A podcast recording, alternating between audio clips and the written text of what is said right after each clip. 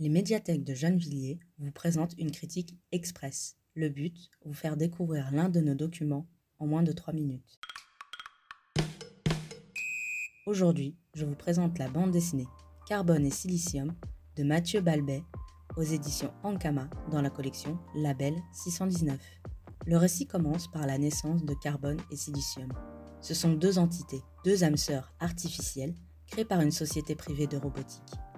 Dans ce futur, ces dernières sont devenues les plus grandes entreprises au monde à l'influence colossale.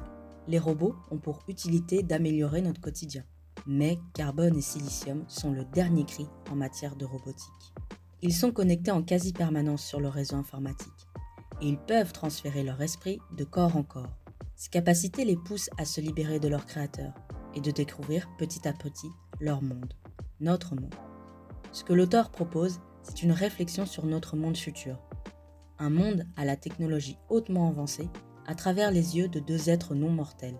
Car on suit carbone et silicium sur plusieurs centaines d'années, des années au capitalisme omniprésent, aux crises économiques et sociales universelles et aux grands changements climatiques. Nos deux personnages ont chacun leur vision. Carbone s'investit dans l'humanité. Elle croit aux communautés et en sa capacité à changer le monde. Silicium s'en détache. Il philosophe sur le monde tout en voyageant. Ces deux visions guident Carbone et Silicium tout au long du récit.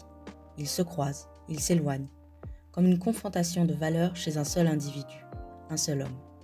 Graphiquement, Carbone et Silicium s'inscrit dans la lignée de Shangri-La, précédente BD de Mathieu Balbet.